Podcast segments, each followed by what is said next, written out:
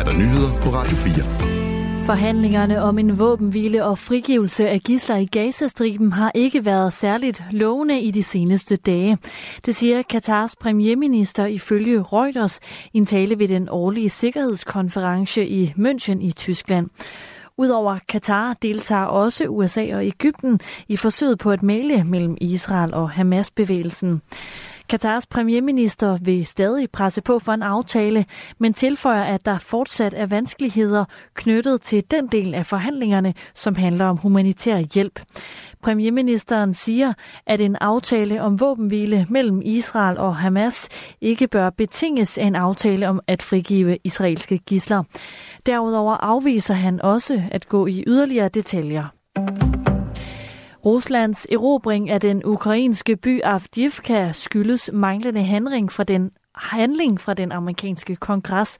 Det mener det hvide hus ifølge AFP. I USA har kongressen blokeret en militær støttepakke til Ukraine på 60 milliarder dollars, som svarer til mere end 415 milliarder kroner. En talsperson for USA's nationale sikkerhedsråd siger, at den russiske erobring af Avdivka er omkostningen ved kongressens passivitet. Meldingen kommer efter, at de ukrainske styrker har valgt at trække sig fra byen Avdivka. Styrkerne måtte opgive den strategisk vigtige by, fordi de ikke var i stand til at holde den, da de risikerede at blive omringet af russerne, blandt andet på grund af manglende ammunition. Ukraine har et akut behov for blandt andet droner på slagmarken, og her forestiller forsvarsminister Troels Lund Poulsen sig, at Danmark skal være behjælpelig. Det siger han efter, at han og statsminister Mette Frederiksen tidligere i dag mødtes med den ukrainske præsident Volodymyr Zelensky. Det, der i stigende grad bliver et behov for, det er, at Ukraine kan blive endnu bedre til at producere deres egne droner. Og der øh, har vi jo fra den side øh, tilbudt, at vi kan være med til at lave et samarbejde mellem danske øh, dronevirksomheder og ukrainske dronevirksomheder. Troels Lund Poulsen håber, at danske virksomheder vil være interesseret i at investere i ukrainske virksomheder eller etablere produktion i Ukraine. Ukraine har ellers længe haft hårdt brug for artillerigranater, men droner kan også gøre en forskel, mener forsvarsministeren. Det her det handler ikke kun om droner, det handler også om artilleriammunition, men nu er vi jo i den særlige situation, at der er danske dronevirksomheder, som øh, ukrainerne også synes skal være med til at bidrage til at udvikle deres forsvar. Og, og den håndsrækning synes jeg jo, vi skal så øh, gøre, hvad vi kan for at levere på. Om en uge er det to år siden, at Rusland invaderede Ukraine. De kommunalt ansatte kan se frem til mere i løn. Tidligere i dag blev parterne bag den kommunale overenskomst nemlig enige om en ny aftale, som sikrer en samlet lønramme på 8,8 procent over de næste to år.